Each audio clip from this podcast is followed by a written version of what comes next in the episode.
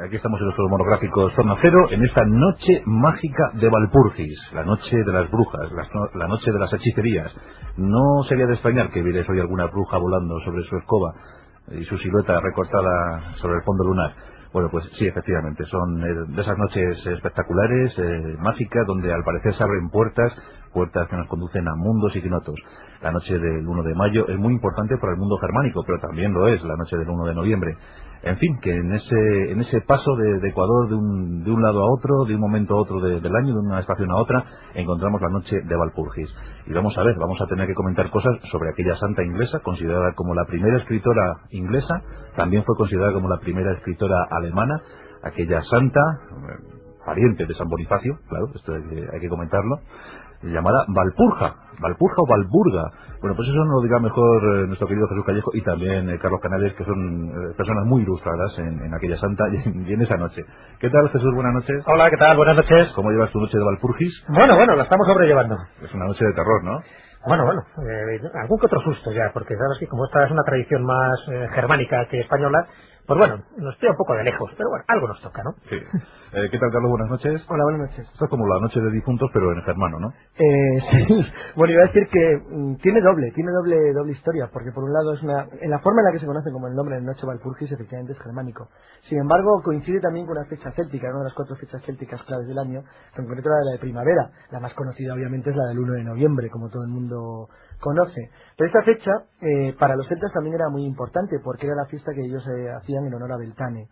Entonces, las, las fechas celtas, que eran fechas de fuego, eran fiestas de fuego, orientadas casi siempre al fuego, tenían una que coincidía con cada uno de los grandes tránsitos que tenía el hombre a lo largo del año.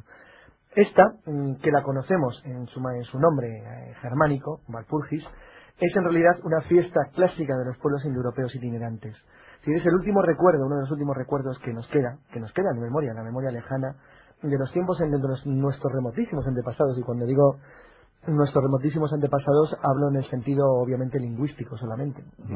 Gente que hablaba la lengua antecesora del latín y antecesora de la que estaba antes que el latín. Que dicho claramente, los antepasados más lejanos nuestros, que eran pueblos en movimiento que desde algún punto de, de lo que hoy es el centro de Ucrania, se extendieron hacia los cuatro puntos cardinales y entonces hacia el lejano occidente. En estas fiestas sagradas, eh, Jesús, eh, siempre tenemos que echar mano del recuerdo celta, ¿no? El 1 de noviembre sirve para inaugurar el año. ¿Y el 1 de mayo? Bueno, sabes que los celtas tenían sus cuatro fiestas principales. La primera, donde empezaba su año, su año lunar, que no solar, era el 1 de noviembre. Y a partir de ahí, pues las tres fiestas sucesivas son importantísimas y curiosamente además coincide con los cuatro sabbats más importantes dentro de la brujería no por casualidad además. Bueno, pues la segunda fiesta importante después de este 1 de noviembre sería esta, ¿no? la del 1 de mayo, la fiesta de Beltane, Beltane, o bueno, tiene distintos nombres. En definitiva, eh, lo que se celebra, lo que se conmemora es el culto al dios Beltanos o Belenos. Eh, ¿Qué ocurría en esta fiesta? Que es muy significativa porque es una fiesta solar, es una fiesta de homenaje al fuego, igual que ocurre también con la de Halloween, con la del 1 de noviembre. Curioso estas similitudes de las dos fiestas principales de los celtas, que en definitiva después se va transmitiendo a todos los pueblos de influencia celta, como en Galicia, por ejemplo, y va dejando sus eh, rescoldos. Eh, era una fiesta eminentemente lúdica. Ahí los druidas eh, hacían de las suyas, es donde recogían sus hierbajos, se plantaban ramas en los huertos, se colgaban coronas primaverales en los troncos desnudos de los árboles, se hacían, como no, hogueras en las cumbres, la fiesta y la música y la danza pues era un denominador común. Y esto era ni más ni menos que simbolizar algo que ya se hacía desde tiempos incluso anteriores a los celtas, que es simbolizar la primavera, que era el, vencimiento del sol y de la, y de, la luz, de la luz a las tinieblas. Eso es un leitmotiv que se, que se repite continuamente en cada fiesta. Y lo que hacen los germanos, a su modo, es lo mismo, pero tomando como chivo expiatorio a las brujas que lo que está representando, ni más ni menos, son las fuerzas demoníacas. En estas fechas, los, antiguos escoceses, por lo menos, mantuvieron esa costumbre hasta el siglo XVIII, situaban hogueras en lo alto de, sus cimas eh, para proteger a los poblados. Yo no sé si eh, Beltane, eh, Carlos, guarda alguna similitud o guarda algún parentesco con el sangriento dios Val. Eh, no, No. no, no, realmente no, igual. Bueno, en la etimología algunos sí han intentado... Yo- sí, sí, bueno, luego lo podemos Unirles, hablar ¿no? eso, sí, sí. Sí, Yo culto a creo- que no. Creo que no por dos razones. El dios Val es claramente un dios de tipo semítico, procede del Mediterráneo Oriental, en tanto que Belenos, eh, cuando es conocido por el mundo mediterráneo, y cuando me refiero a por- cuando es conocido por el mundo mediterráneo, tú lo sabes muy bien, es cuando Celta, los, es decir, cuando César se adentra en la Galia Cabelluda, en la Galia Comata, tiene en el centro de lo que hoy es Francia, y tiene contacto directo con las costumbres de los celtas eh, en estado puro. Cuando digo en estado puro quiere decir que mm, los celtas que ven conectado con los romanos en el Valle del Po, en, en Iliria o incluso en España, eran celtas que habían tenido un contacto con el mundo mediterráneo ya de cientos de años. Pero aunque sus costumbres se mantenían muy puras, estaban también muy mezcladas con los pueblos originarios de la zona. En tanto que cuando él se, adelan- eh, se adentra en lo que es el interior de- del país averno, entra en un lugar en el cual el, el estado de los cultos celtas es todavía muy, muy, muy estricto y se sigue de una manera muy fiel. Entonces, ellos observan, fijaos qué curioso, cuatro fiestas de fuego, que son las que ha citado Jesús, de las cuales, de una manera muy borrosa, ha quedado en la tradición española, en la conmemoración en torno a la luz y el fuego, principalmente en la, en la, que es- en la segunda, que era la que se celebraba a primeros del año, que es la Candelaria. Julio César había machacado a los helvetios, había entrado en la Galia y dijo en tono despectivo, hablando de los celtas, eh, qué extraños son estos celtas que sienten curiosidad por todo, caramba. Fíjate que los romanos se consideraban parientes de ellos. Ya, Y ya, no eran, no eran, e- ellos eran plenamente conscientes de que había algún tipo de afinidad lejana Sí. que les, les resultaba profundamente familiar. Bueno, tan, tan, tan, tan profundamente familiar que entonces idiomas europeos, el más cercano a, la- a los latinos, al itálico, a los itálicos, son los célticos. Ah, Lo cual es curioso, pero ellos notaban que había algo, Les copiaron, César era un admirador, ¿eh? Había algo, había algo común. eh. les copiaron el armamento, ¿no? También. cosas. Así que los druidas sí que sí que enseñaron bastantes cosas a los romanos a pesar de que ellos no lo quisieran reconocer. Por cierto, horrible película. me estabas, me estabas leyendo, digo, por cierto, no ir a ver druidas. Christopher Lambert, horrible como siempre, Inés Astre, un desastre. Un desastre, un desastre. Qué horror, qué horror, qué mal contado. eh, Qué mal hecho todo. es que no se salva nada. no se salva nada, no. Hasta las fiestas. Sí, sí, sí, sí. Bueno, pues nada. Estábamos pensando lo mismo. ¿sí? Hay una pequeña fiesta ahí donde queman una especie de monigote. Ya, ya, ya. Sí. Sí, sí. Bueno, pues la, la noche de, de Valpurgis, eh, tradicional, los jovencitos, como bien apuntaba ya Jesús, los jovencitos en cualquier pueblo de, de Alemania se, se visten con sus mejores galas para ir a buscar eh, los abetos, ¿no? O, lo- o los pinos al interior del bosque y luego, pues casi casi quitarles o desproveerles de las ramas, menos la copa, ¿no? Eh, hacen unos copa, mayos. sí, exactamente, sí, porque allí ya viene una palabra, la palabra mayo, Mm. una palabra polisémica, porque realmente significa muchísimas cosas, pero se relaciona sobre todo con los cultos dendrolátricos de los druidas, de los celtas, y sobre todo pues con los árboles, con el culto al árbol, con el culto al espíritu protector de ese árbol. Por eso se solía plantar un abeto, normalmente pues en el centro de la plaza, al lado de la iglesia, como espíritu tutelar para que protegiera a todo el pueblo, pero no en sí el árbol, sino ya digo los espíritus que moraban en ese árbol. Bueno, pues estos cultos a la, a la naturaleza, que ya venía desde los celtas, incluso en épocas anteriores, ya no digamos los germanos, que también tenían un culto reverencial hacia la naturaleza, pues de ahí se perpetúa un poco todo lo que es el mayo, todo lo que es esa costumbre de adorar al elemento vegetal. Y claro, cuando se habla de, de la naturaleza, estamos hablando de un concepto ambivalente. Estamos hablando de esos conceptos de la luz, de la, de la luminosidad, del Dios eh, primigenio, a la vez que está también las fuerzas demoníacas, las fuerzas oscuras, las fuerzas del mal, que hay que combatir. ¿Y cómo no? Estamos hablando de una fiesta eminentemente medieval, la fiesta de Valpurgis, y cuando hablamos de la Edad Media, las brujas se consideraban los sicarios números uno de, de Satán, además de los gatos. Sí, ahí, ahí yo quería hacer un matiz muy importante, sobre todo por la trascendencia que tienen a veces las fiestas de este tipo en la, en la mente popular. Mm.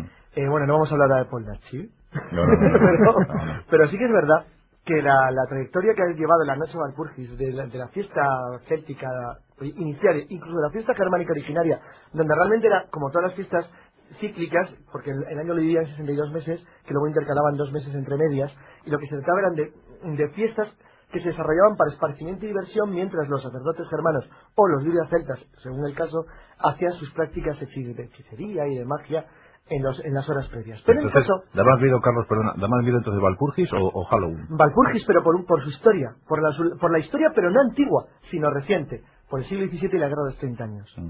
Es decir, cuando se produce la gran fiebre de la persecución de brujas en el interior de Alemania. Que en realidad, y yo no soy antropólogo y no voy a ser a Marvin Harris aquí para decir que eran si las mujeres solas y abandonadas eran consideradas peligrosas por la sociedad y que en realidad, bueno, el hecho cierto es que hubo una verdadera hecatombe de mujeres en el centro de Europa en el siglo XVII. Unas 100.000 mujeres sacrificadas. Sí, sí, sí, es algo, es algo que impactó de una manera muy, muy, profunda en la mentalidad de la gente de la época. Que luego se meten con nuestra Inquisición, claro, aquello fue, fue realmente aterrador. Si es cierto que la Inquisición en España fue tremenda porque... No, lo que pasa es que fue muy larga, se prolongó mucho en el tiempo. además hizo algo tremendo, y es que fue, fue muy, generó un gran impacto en el pensamiento profundo español, en la delación, el esconderse, el medio del vecino, el guerra civilismo ese permanente, y en esa especie de sociedad malvada que crea el tener un estado policial, que es lo que la Inquisición al fin y al cabo era.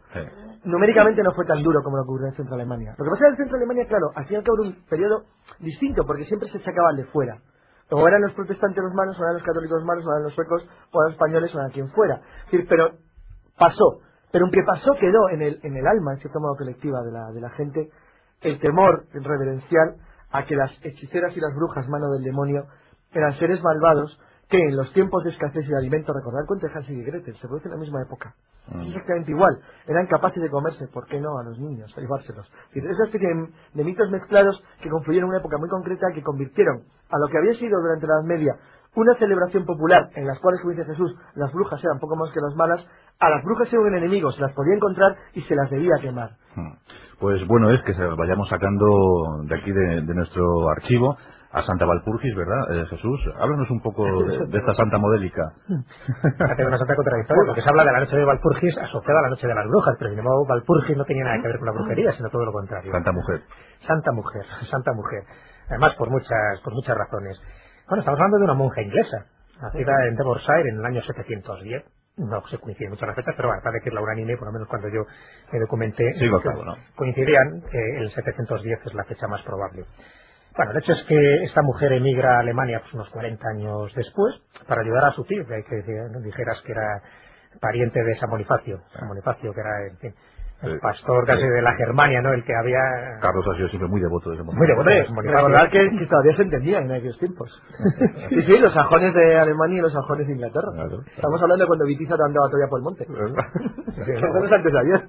San Bonifacio la verdad es que hizo todo lo que pudo para cristianizar a los a los bárbaros hermanos todo lo que pude, vamos, y no murió en el intento de milagro. Pero vamos, San Bonifacio hizo una labor tremenda y además está siempre muy relacionado con todas las leyendas que tienen que ver con el culto de la naturaleza. Bueno, pues sería su sobrina, Valpurgis o Valpurga, y con el tiempo se convierte en la abadesa del monasterio de Hendingheim. Y allí adquiere ya fama de santidad en vida. ¿Pero por qué? Porque hacía curaciones milagrosas, conocía muy bien los remedios vegetales, eh, se le atribuyen sanaciones de supuestos endemoniados. Y, divulga, es una buena divulgadora. Divulga, eh, tú también comentabas que está considerada como la primera escritora, pero no solo de Inglaterra, sino también de Alemania, porque escribió en las dos lenguas que ella dominaba.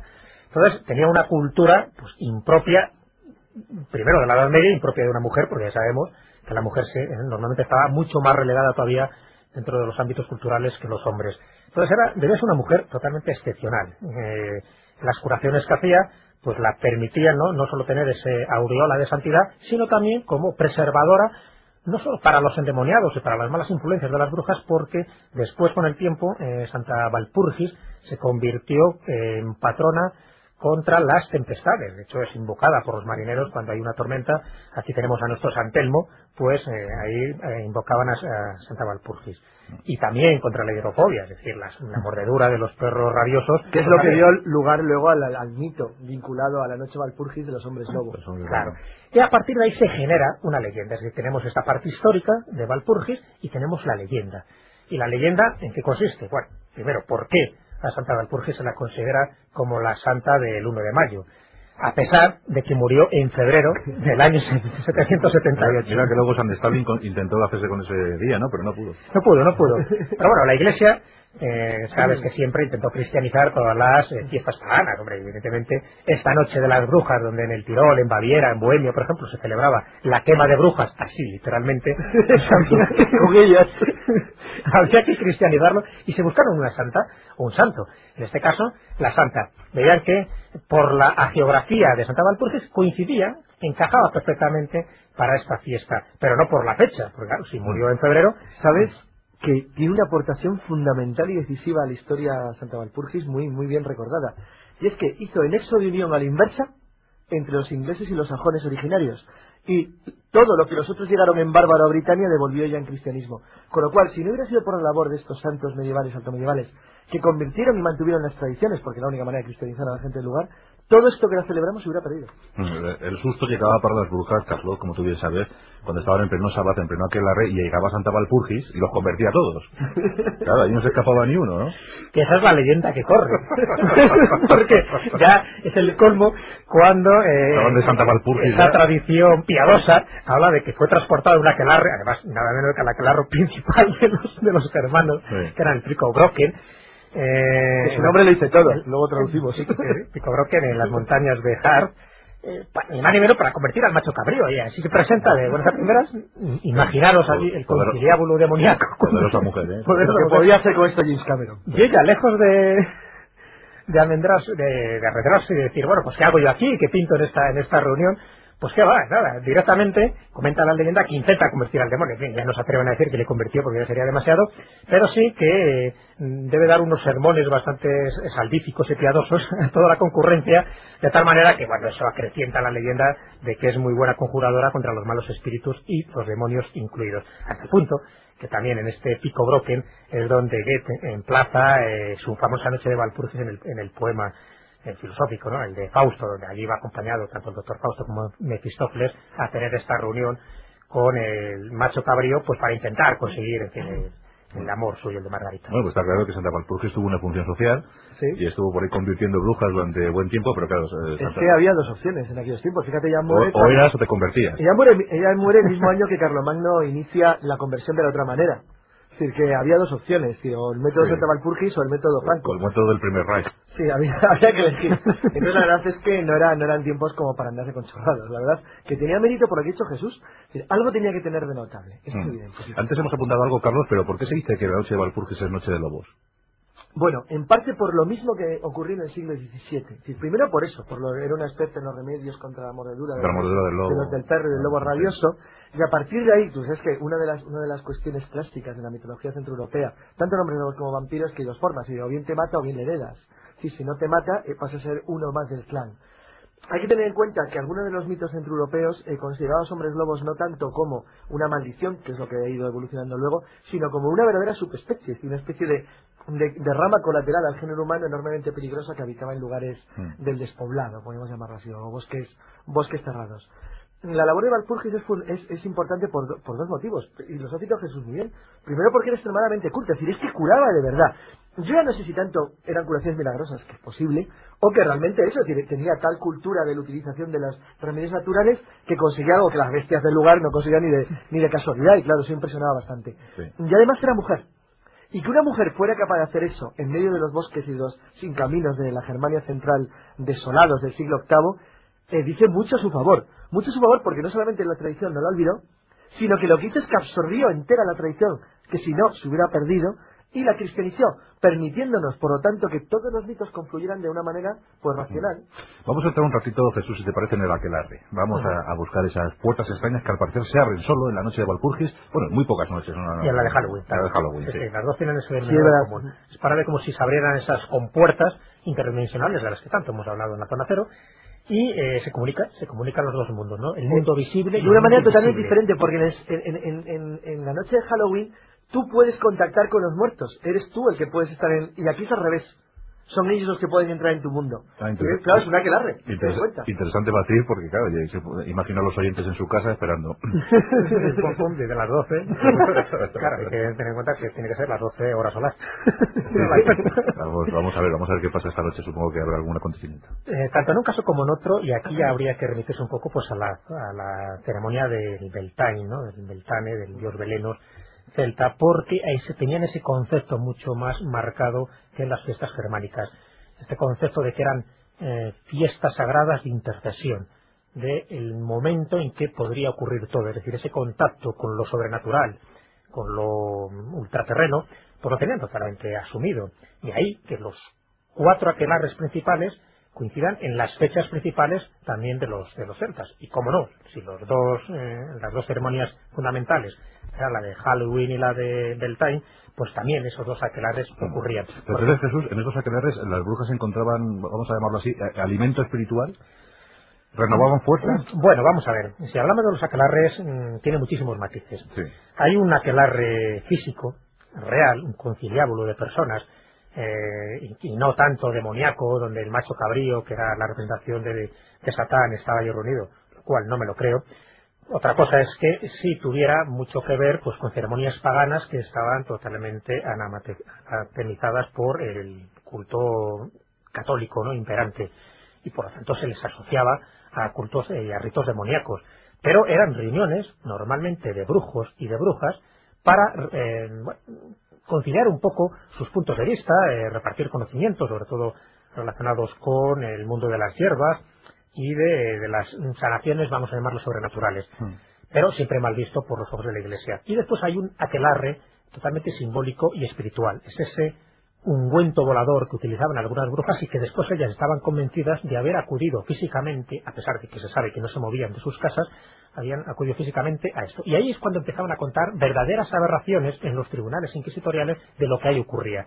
Ta- Tantas aberraciones que es lo que hace dudar realmente de la credibilidad de no solo del estado mental de estas personas, de estas brujas, sino de la existencia real de los aquelarres. Desde mi punto de vista son dos cosas distintas. Cuando las brujas empezaban a soltar esa cantidad de fabulaciones, estaban influidas por dos cosas. Primero, por las torturas, no lo olvidemos, y segundo, por esos efectos alucinógenos que para ellas era real el momento físico en el que volaban y en el que estaban presentes allí. Y eso era gracias a un ungüento volador que se sabe, que se ha estudiado, que era una composición de una pomada mágica donde intervenían, pues bueno, componentes vegetales como la cicuta, como la azafrán, como el perejil, como la dormidera.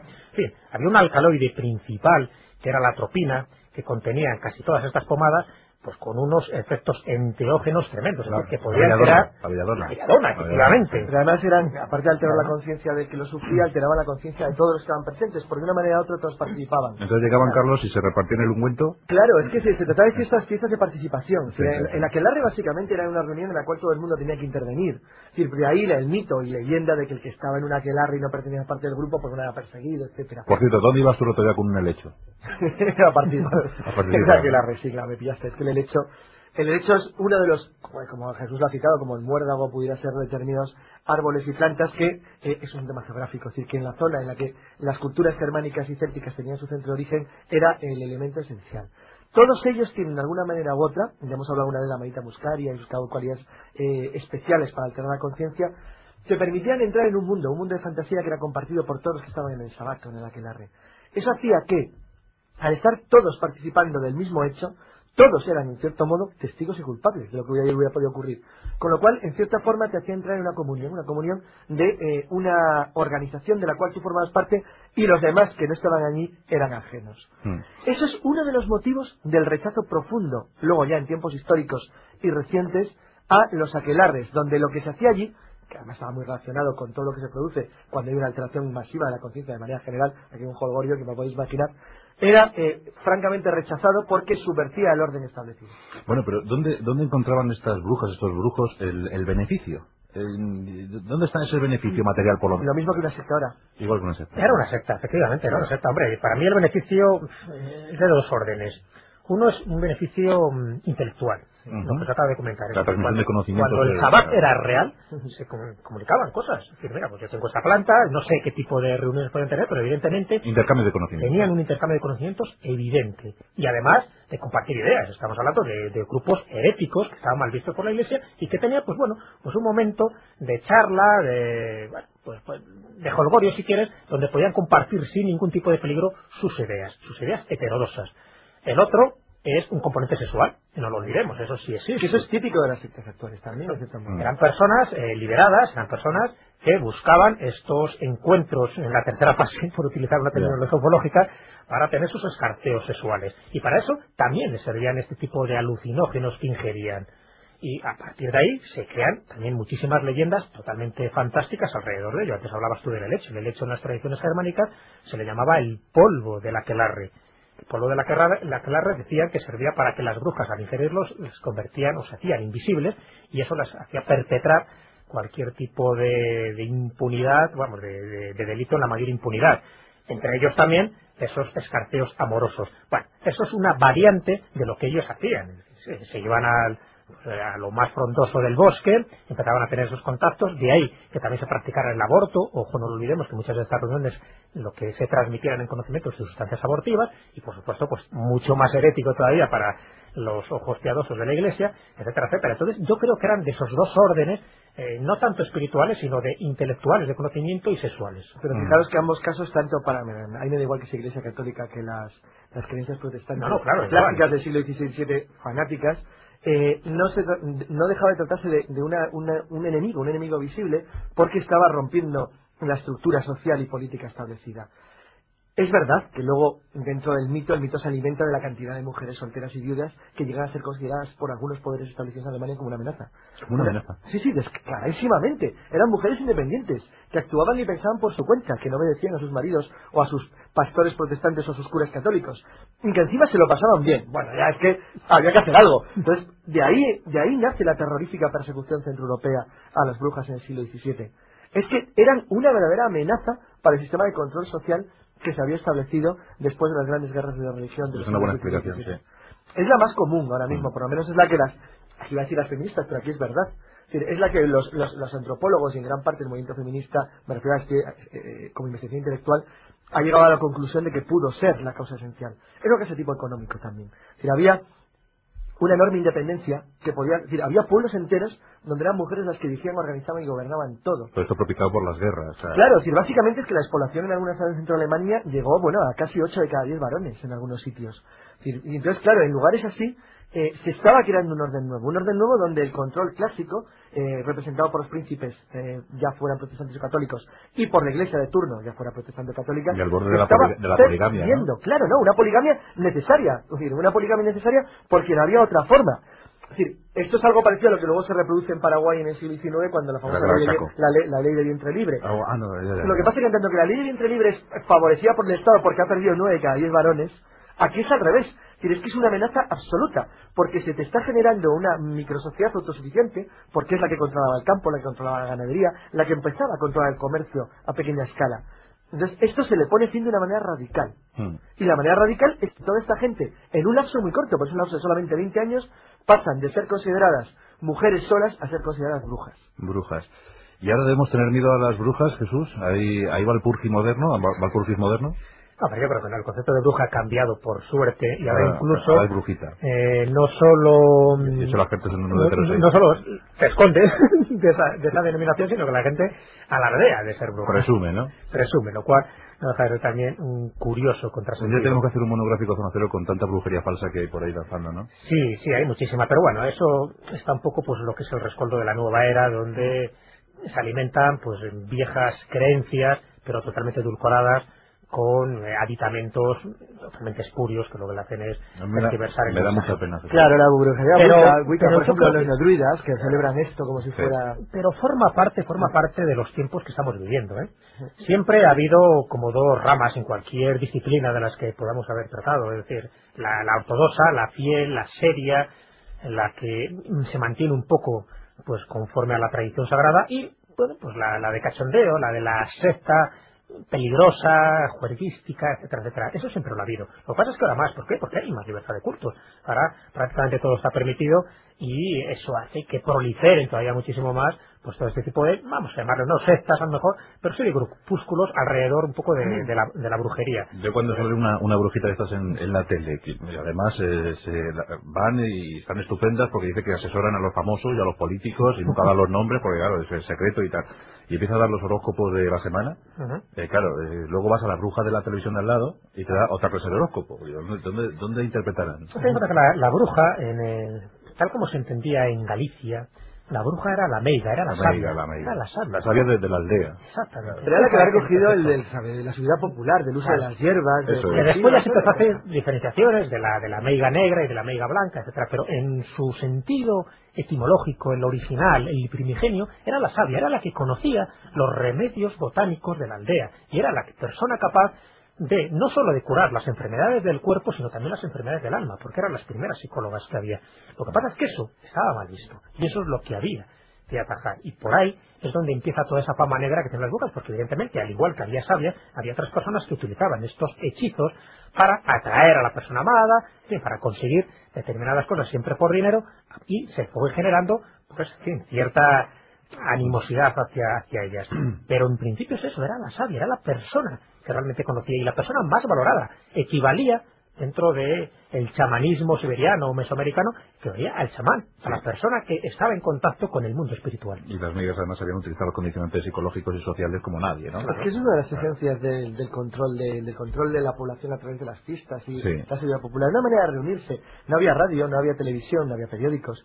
La forma de, manifestar el conocimiento que se había adquirido y que se había heredado a lo largo de los siglos anteriores era el provocar o generar reuniones que siempre estaban más o menos en relación con alguna con algún hecho natural de importancia, ya fuera un solsticio o bien eso, pues una fiesta al comienzo del año o la fiesta, la fiesta final de año, una fiesta que se elegía en un momento dado para honrar a los muertos o a los, o a los antepasados.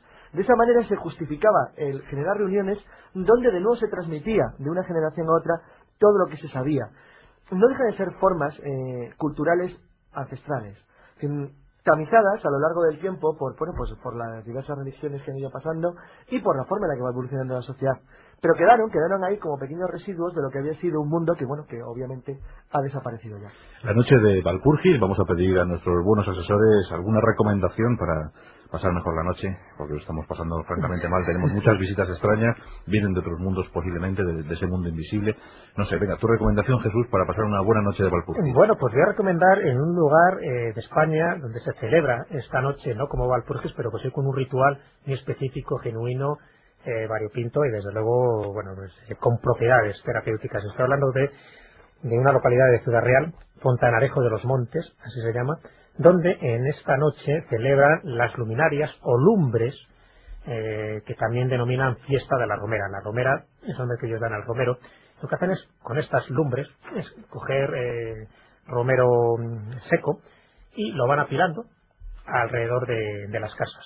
Entonces, eh, a las 12 prenden fuego a este romero, se crea una humareda monumental y abren todas las puertas y todas las ventanas de las casas para que ese humo purificador del romero, este Rosmarinus officinalis, y no hace falta recordar ahora la cantidad de virtudes que tiene el romero, de ahí que diga el refrán que de las virtudes del romero se puede escribir un libro entero.